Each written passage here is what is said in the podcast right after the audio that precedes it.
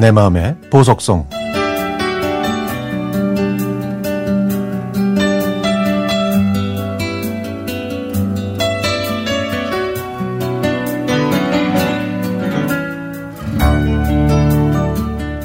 저는 결혼한 지 25년이 됐고요.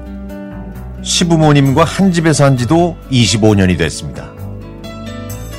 처음에는 신혼집이 없어서 집을 구할 때까지만 함께 살기로 했는데 그 사이에 첫 아이가 태어났고 그 후에 저희 부부는 집을 샀지만 지척에 계신 친정 부모님이 아침 저녁으로 아이를 데려다 주고 데리고 오는 게 힘드실 것 같아서 그냥 시부모님과 함께 살기로 했습니다. 그 사이에 저희 가족은 세 아이와 함께 3대가 함께 사는 7명의 대가족이 됐죠. 저는 젊었을 때는 일을 하느라 정신없이 살았습니다. 지금이야 주 5일에 육아 시간도 있고 휴직도 많이 있지만 제가 사회 생활을 시작했을 때는 그런 것들이 다 눈치가 보이는 일들이었어요. 그래서 더 일만 했던 것 같습니다. 하지만 모든 이런 것들도 시부모님께서 아이들을 돌봐주셔서 가능했던 일이었죠. 덕분에 저는 마음 편히 일할 수 있었고, 회사에서도 인정받았지만, 마음 한편으로는 좀 허전합니다. 제가 직장 생활을 하는 사이에 아이들은 훌쩍 커버렸고, 그래서 엄마는 일하는 사람이고, 자신들을 챙기는 건 할머니라고 생각하거든요. 중년인 저는 예전에 이런 생각을 했습니다. 젊을 때 열심히 일하면 중년에는 여유로운 삶을 살고 있지 않을까라고요. 그런데 현실은 제가 상상했던 여유로운 삶이 아니라 이번 달은 또 어떻게 아끼고 살아야 하는가를 걱정하고 있네요.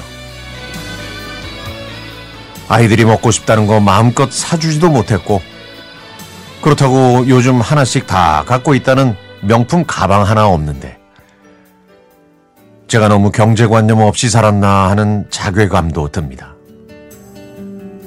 집이 있으니까, 새 아이를 키우느라 저축할 여유도 없었으니까, 라고 스스로를 위로해 보지만 슬프네요. 그리고 이제 또 다른 걱정이 있습니다.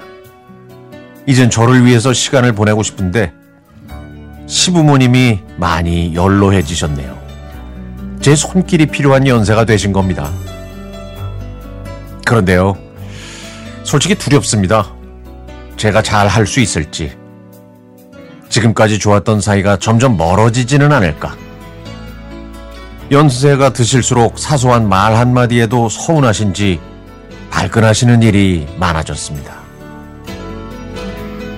오늘도 휴가를 내고 시부모님을 모시고 병원에 다녀왔는데요. 긴 병에 효자 없다는 옛말처럼 제가 과연 잘 해낼 수 있을까요? 내 집보다 편한 곳이 없다는 어머님 말씀이 제 마음에 와닿습니다. 저는 지금까지 편하게 살았습니다.